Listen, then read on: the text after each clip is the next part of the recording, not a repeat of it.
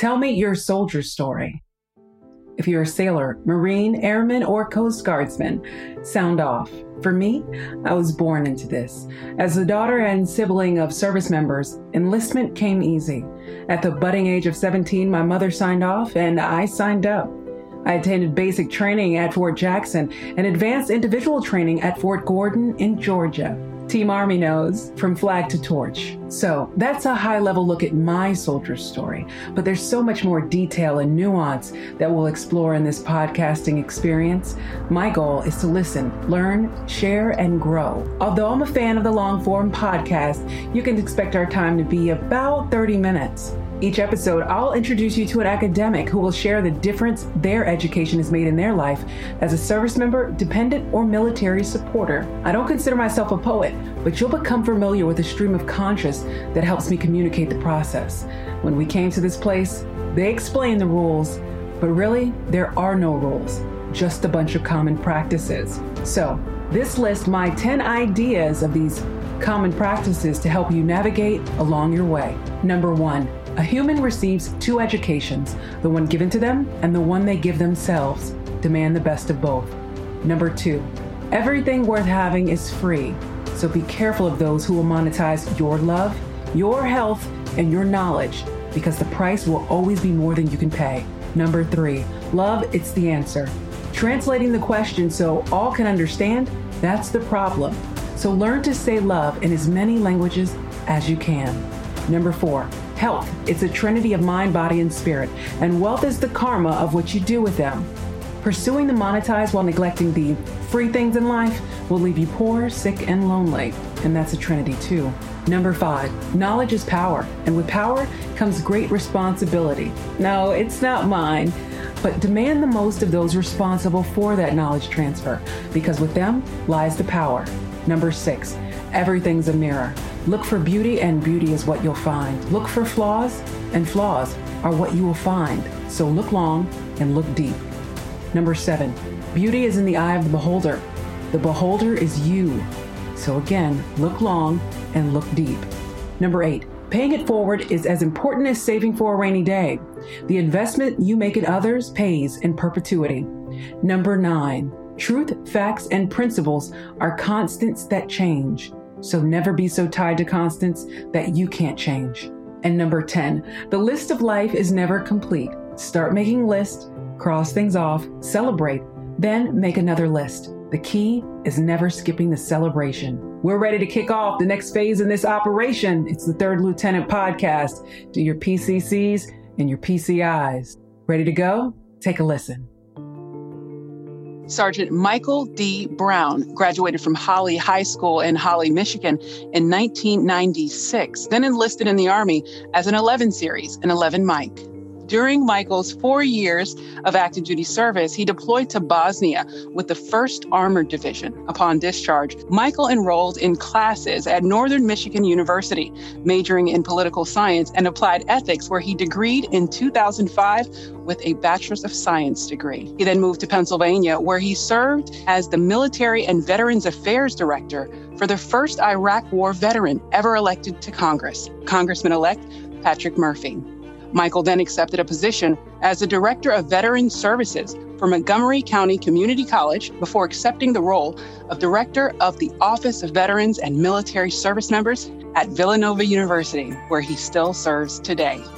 Sergeant Michael D. Brown, welcome to the Third Lieutenant Podcast. Well, it's great to be here. I really appreciate the invitation and welcome the opportunity to, to tell my story and the long and winding road that it took me to get here. So, really, again, thank you for having me, and I really look forward to, to talking with you today. Absolutely. So, you're the first representative of an institution that we've had here on the podcast. And I'm really grateful that not only do you represent an institution, but you're also a service member. So, I'd like you to share with us. Tell me your soldier story. So, I, I, guess, you know, I'll go back to, to my time in high school and, and I'll, you know, sort of give you the short story uh, there where you know I'm a I'm a first generation college student, so my my mom and dad weren't you know ever saying, "Hey, you got to get you know into college." They were sort of letting me figure that out for myself. Upon graduation, I had no idea what I wanted to be, but I knew I, I wasn't ready in a lot of different ways for college. I, I thought to myself, I'll probably just, you know, flail once I get there. So I needed some structure. I didn't know what that looked like, but I needed something. And, and my brother, who's nine years older than me, did a tour in the Navy as a CB. And so I, I talked to him a little bit about, you know, being in the Navy and what that was like. And my uncle was a Marine in Vietnam. And I talked to him a little bit about what that was like. And I didn't want to be on a boat and I didn't think I would I would be a, a, good Marine. I thought that was a little too too much for me. And so I looked at, you know, you know the, the opportunities and the options and I took the ASVAB and I decided to try the army and because of my my color blindness, I think they give you a test where you're looking at a bunch of circles with dots in them, and you're supposed to find like a number. Well, I only found two of the numbers of like the 14 or 15 that they give you as a test. And so they said, well, you know, you can do this or that. And it was I think it was the, the infantry or driving a truck. And I decided to join the infantry. Not there's anything wrong with driving a truck. I just wanted to, you know, I, I thought the infantry was a, a, good place for me and and a good test frankly. And so I did that. I joined the infantry. I went to Fort Benning, Georgia, and loved my time there on Sand Hill. And my entire platoon basically were told that we were going to to Germany to be assigned to different units in Germany. And I had the chance to be assigned to the 1st Armored Division in a small town in Germany, uh, Friedberg. And it was fantastic. I loved my time. And, you know, looking back at the at the Army, if I could have stayed in, in Europe, I probably would still be in the Army today. I think it was such an awesome opportunity. I had never really explored much outside of Michigan. I did some trips here and there, you know, across, but Europe was just such a different experience and being able to explore it with with friends, etc., was great. During my time, we were told we were going to get on a deployment, and that's what we did. We deployed with uh, the 1st Armored Division to Bosnia as part of the stabilization forces in 1997 to a small base in northern Bosnia called Camp McGovern, which was up in a town called Brčko. B R C K O is how it's spelled. And we were there for, I guess, around seven, eight months, something like that. And, you know, that was the first time of feeling like I was really in the army and you're on a deployment. I was living in a tent, you know, and we got there in September and there was there until basically the end of spring. And we experienced all the different climate experiences you could imagine. We're again, we're living in a tent. It's freezing cold, there's snow, it's hot, and there's eight of us living in a big tent. But it was great. It was a fantastic opportunity. And I think the reason I liked the deployment was it it showed me the difference that we can make in people's lives. We weren't there as a typical infantry unit. We were actually acting more like a police unit where we were trying to, to help people in the community, whether it be they needed help getting food or water or whatever it was. So I think I, I enjoyed that experience. And I, that was sort of laying the foundation for what it meant for me to find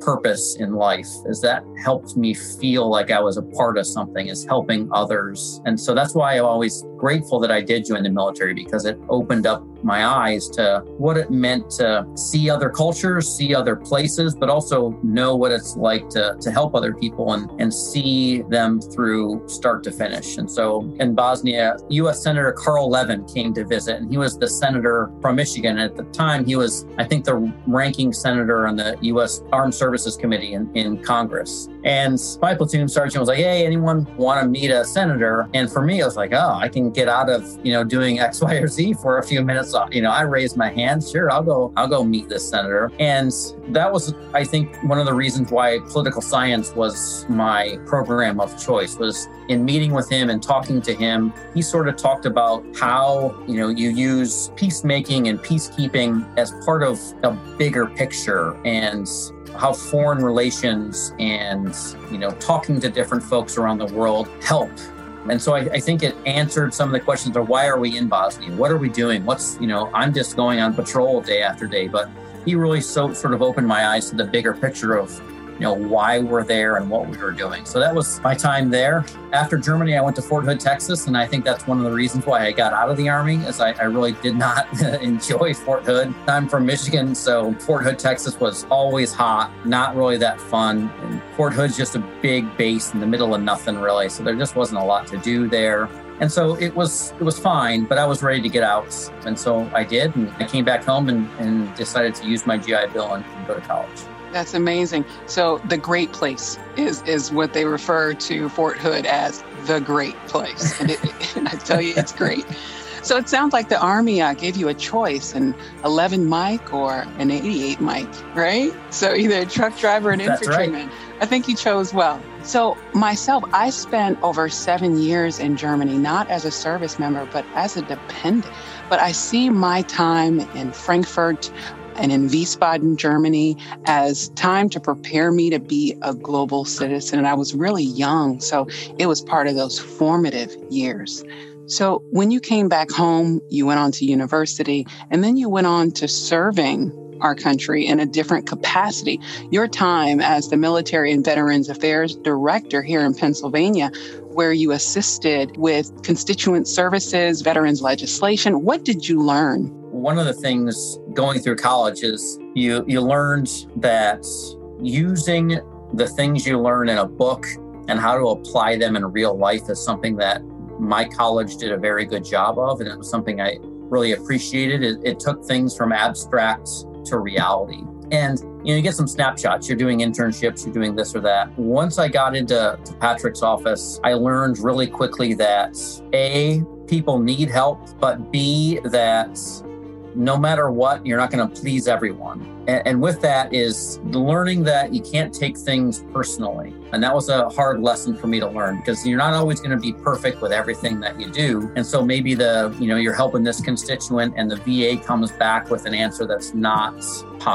And that person gets really upset. Or maybe the, the congressman votes a certain way on a piece of legislation and the, the county doesn't like that but it's it was hard for me not to take that personally like oh i'm i'm doing something wrong where you know sometimes it's less you it's more you know that's just the, the rules the regulations the system. And so I, I learned quickly that you can uh, change some of those things. You can change some of that system by providing new legislation, by working with constituents, by working with stakeholders to reform the, the GI Bill. You know, when a serviceman gets deployed or a servicewoman gets deployed, you know, and their cell phone bill keeps racking up, but they're not using it. You know, some of those things you can really impact and change. And that's what I learned very quickly with, with Patrick is that you know, he was the first Iraq War veteran ever elected to Congress, but he also was someone who really cared about the lives of service members and veterans. And regardless of, you know, my political views or whomever's political views, I think it helps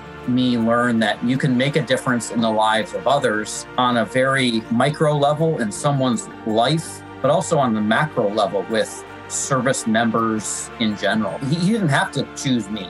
I'm not from Pennsylvania. I'm just a, you know, a, a, guy who, you know, had a degree and had some time in the service. You know, he could have chose anyone and he, he took a risk on me. So I'm always very appreciative of, of Patrick for doing that. I was a blank slate basically. And I think for him, he saw that as an opportunity to, to really teach me and show me some of the ropes I think it shapes me like the Army did. I really used that experience to help me become, like you talked about, the global citizen, to, to understand other people's perspectives. And I think that's very important. I wish, you know, that was something we did more as a society is instead of degrading the other, I, I think instead we could listen to the other and learn about why they are choosing that or thinking that about the political process, but also the inner workings of legislature and how bills become laws, et cetera. So it was a great opportunity. And it's interesting, Mike, because not everyone gets to serve a congressman, and not every service member gets to serve such military centric roles as you have. But being here in the greater Philadelphia area, I've embraced this community as my home. And service members do that. Wherever we're stationed, wherever we land, wherever we retire becomes home, right? So, here in the greater Philadelphia area, you'll hear people credit the armed forces as a whole to like Philadelphia. 1775, the Army was established, go Army. The United States Navy, October 13th, 1775. The Marine Corps began in Philadelphia. When you decided to make this area your home, when did you go from college as a pathway to a career to higher education as the place that you would have your career?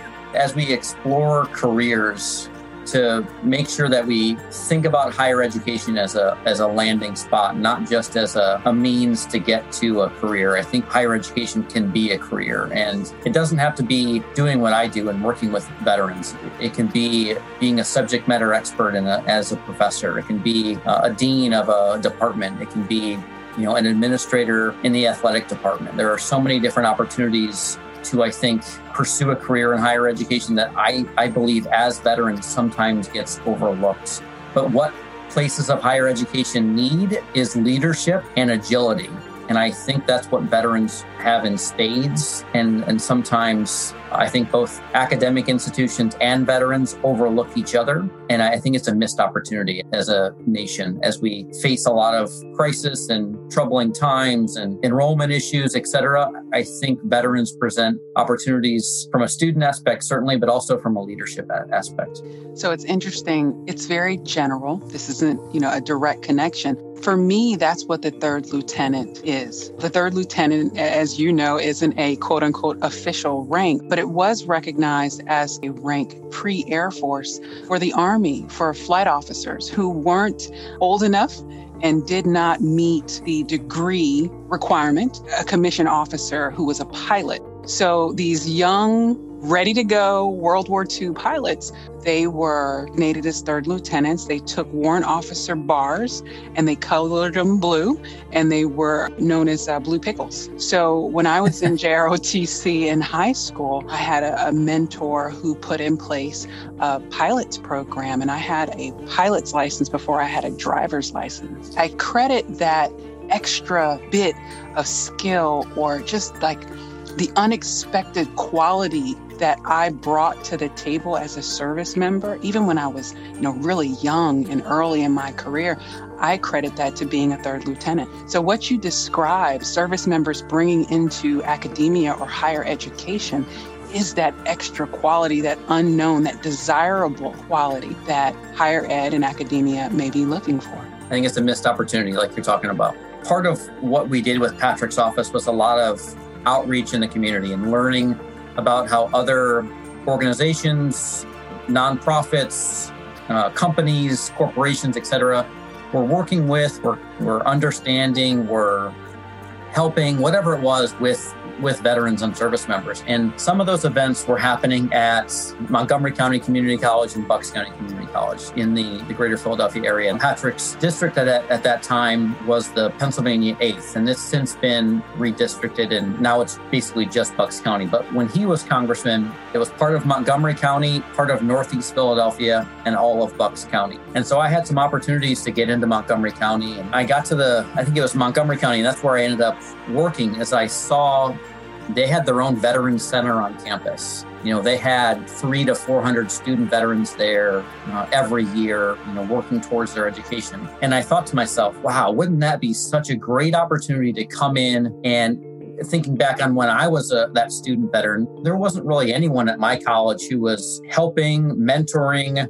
guiding, you know, any of those things really some professors stepped up and, and did some of that. But I think it was just presented as such an awesome opportunity to come in and, and work with student veterans. Because I, I believe that's when you're talking about the enlisted ranks, that's really where transition happens is in college for a lot of folks. If you're thinking today around 800,000 people are using the GI Bill in some capacity around this country, that's where they're transitioning. So I think it was for me, it was seen as a great opportunity to assist others to continue that service, something that means a lot to me. But it's also on the cusp of that transition. So folks maybe need help with mentoring, maybe need help with networking, maybe need help with career mapping, with resume writing, all those things. And I said, well, I think I'd like to do something like that eventually. So it was just a, as part of Patrick's office, it was just a, you know, getting introduced to all these other things happening around the community that were going on for veterans.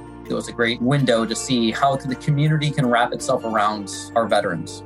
So, right now, more than ever, young people are looking for answers, they're looking for direction. What's your advice to service members looking to enter higher education who may not be ready for a four or a five year program, but maybe better suited to start out at a technical school, community college, or even a two year program? What's your advice?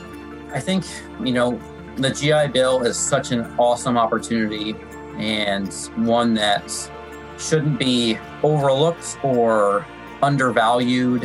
When you think about some of the problems our nation faces, the student loan crisis, I think, is one of the biggest problems that we have. So that's part of it. And then the other part is when you look at earnings over the course of a lifetime, when you have some sort of degree or certification, the, the data shows that you're going to earn more over the course of your life if you have something that you've earned to get into that career field. So that's the things, whether it's you want to be a car mechanic or you want to be a nuclear engineer, I think using the GI Bill to fund and find your way to that point is something that's it's almost like the not the golden ticket but it's really a, a ticket to to get on that train and you know the gi bill is going to pay the institution but it's also going to pay you as the person to pursue that education. So what i would say is if you don't have any idea what you want to be exploring a community college or technical school is probably a great first step. Learn a little bit about yourself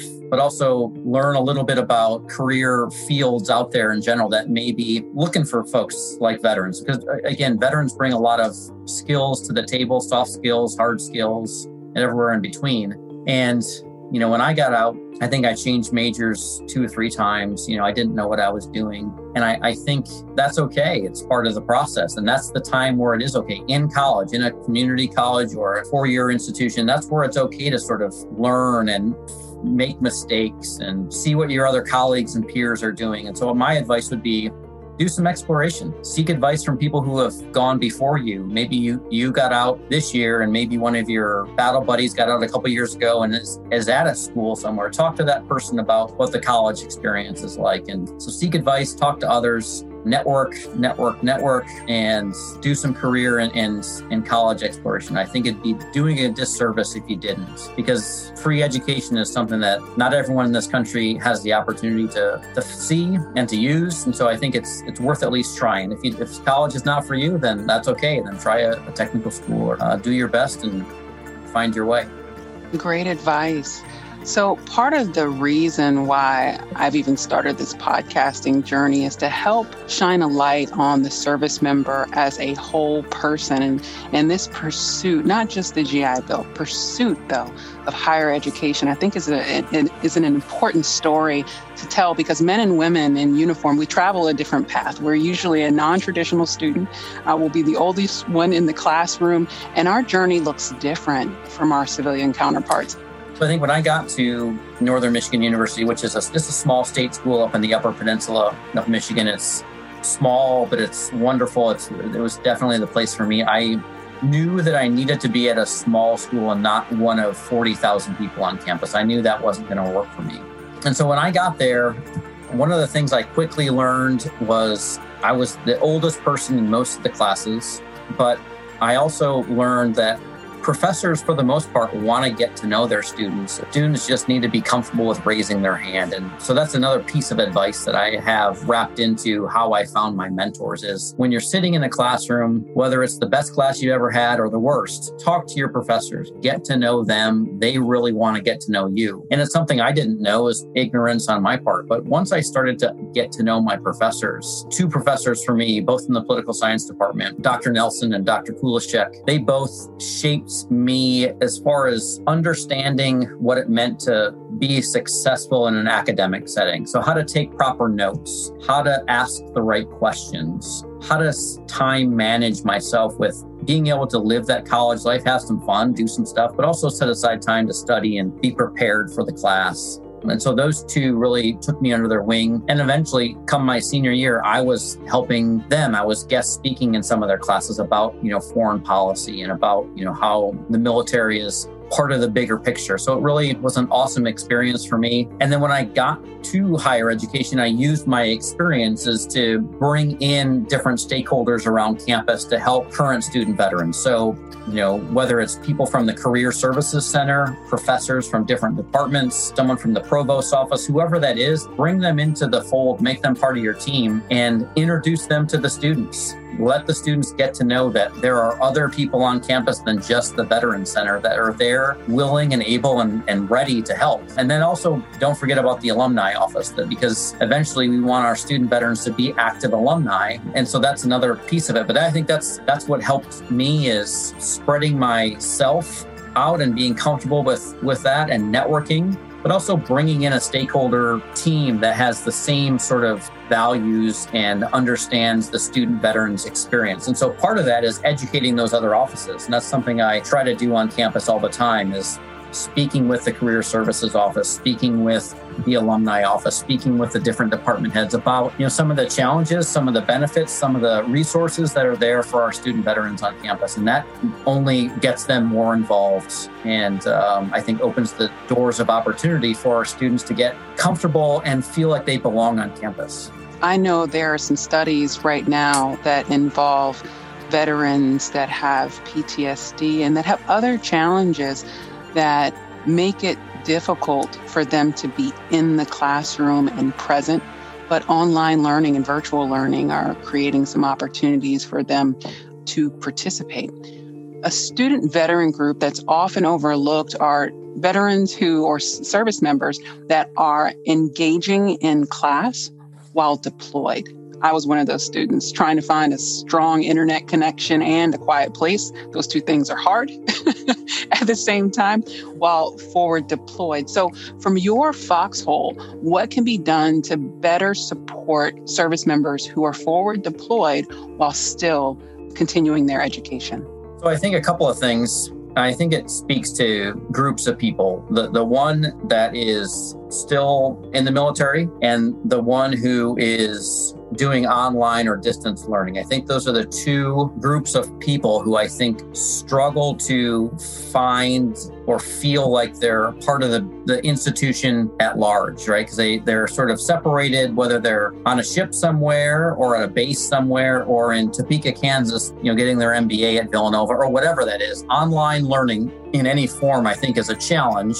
And so one of the things that I think is beneficial to that group of people, to those groups of folks, is to make yourself whether it's my office or another office on campus, make yourself available as much as you can, but also provide content. Be a content producer so that whether they're sitting at the Veterans Center on campus or on base in their dorm room or their barracks room, the ability to create content so that there's maybe there's a time management workshop that you're producing or a resume writing workshop that you're producing to make them feel like they're a part of the institution at large and part of a community. I think that's what sometimes is lacking. And so the best thing that we can do, in my opinion, is to create content and push it out to students, regardless of where they are, to make them feel like they're part of something. And then the second part is just make yourself available, whether that's via LinkedIn or you know having zoom calls with them something that we do at villanova every other friday is we have a, a large group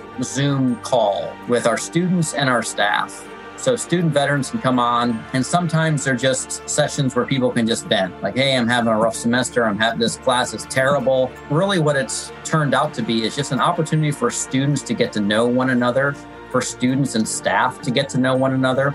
So I think finding creative ways to interact with and provide content to those groups of students. Because right now we're all really distance learning. So whether you're you know at a navy base somewhere or down the street but online i think you can provide some similar tools and mechanisms and resources to those students to become part of the community at large. And it's something that I think helps to a better quality of life, helps your mental health, gives you a safe space to talk about whatever it is you want to talk about. Those are all valuable things. And I think a, a great add to the student veteran's life. I agree with you 100%. So, wanting to focus on the Wildcats, go Nova. At least That's right. Visa. Visa?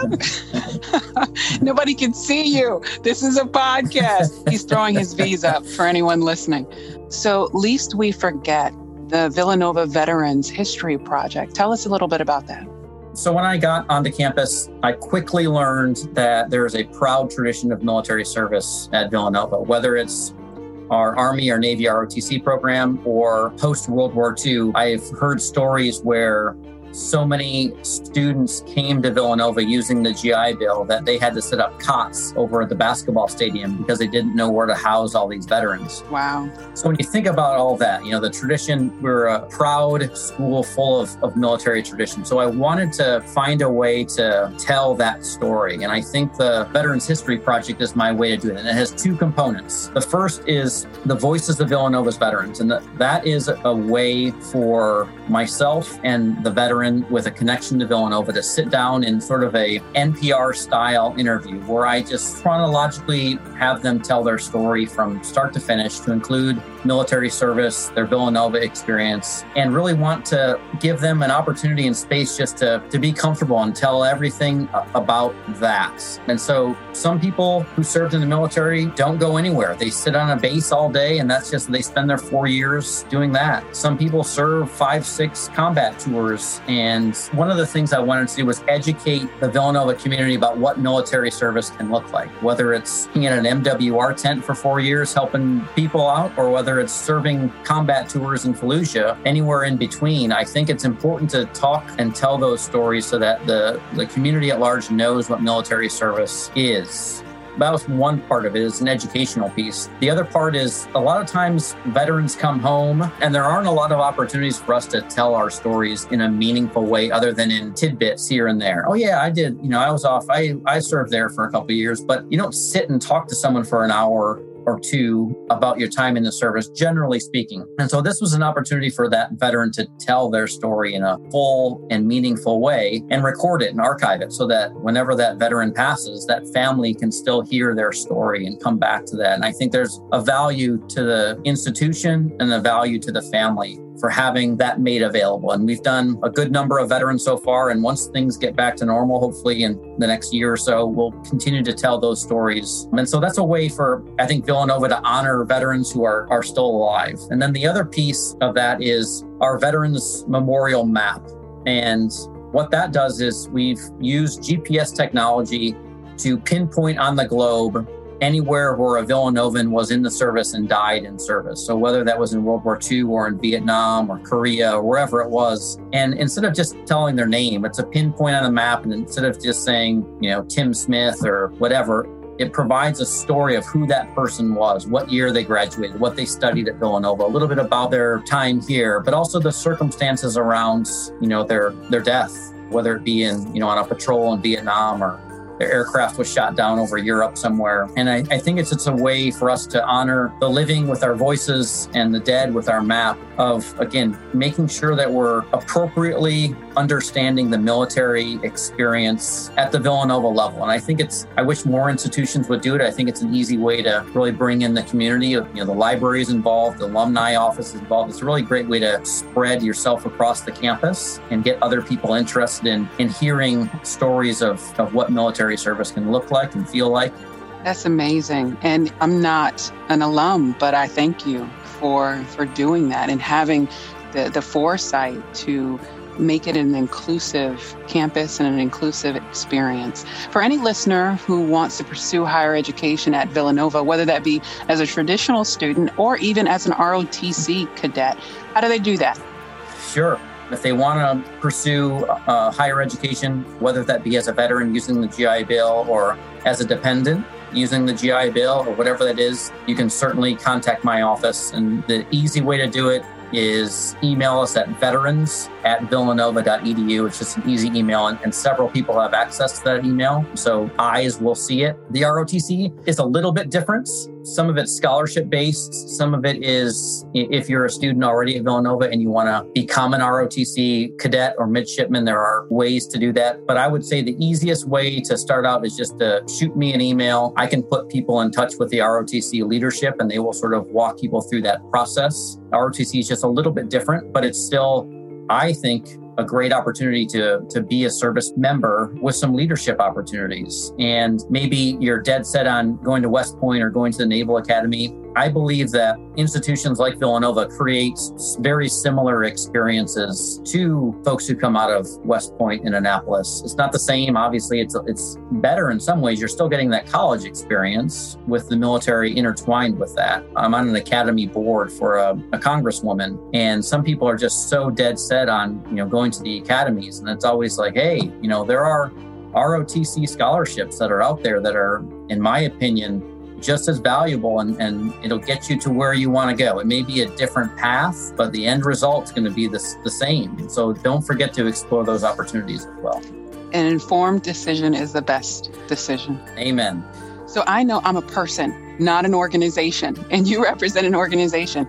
But if there's any way that I could help in our region support that vision of bringing more veterans into this space, whether that is, you know, they've already got their undergraduate degree, maybe even their master's, and maybe they want to pursue uh, a PhD, but don't know how to get there because, like you and I, are first generation, or that institutions are looking to reach out to and identify service members to bring in so they can figure out how can we have this person kind of fit into our mesh or into our ecosystem. I would love to be a part of that conversation. Well, I'm, i will certainly keep you in my radar and, and keep you in the loop. And I appreciate, like I said, this is fantastic. I love having conversations like this. I wish more conversations like this were happening on a broader scale across the country because I, I think it's you know everyone wants to to help veterans or say thank you for your service. And i think there are real tangible ways in which we can do that. And i think it's just a missed opportunity that we just like saying thank you for your service when our actions speak much more louder than our words. Well it's 2021 anything is possible mike. Let's make let's make things happen. Let's let's do it. I'm just hoping for a few villanova basketball games at this point. I, I just want something to, to help take my mind off stuff. Visa that's right. Visa I see. I now you're doing it. That's good. I like it. So, Sergeant Michael D. Brown, thank you for joining us here on the Third Lieutenant. Well, thanks for having me today. I really appreciate it, and I, I wish you the best. And I hope your your 2021 is a is a great one. Sergeant Brown, thank you. You've given us a lot to think about. 2021 has started off rocky. But the waters will calm and then it'll be time to seize the initiative. I'd like to invite you to share this episode with your network. If you know a service member interested in higher education, ask them to listen, subscribe, and review to the Third Lieutenant. This message is brought to you by A Man's Cave, a spa for men pop up where grooming and kings meet. If you're experiencing a crisis or have a friend or family member in crisis, call 1 800 273 TALK. That's 1 800 273 8255. Press the number 1 for the military crisis line or text 838255. I say again, 838255. From our friends at A Man's Cave, Spa for Men pop up.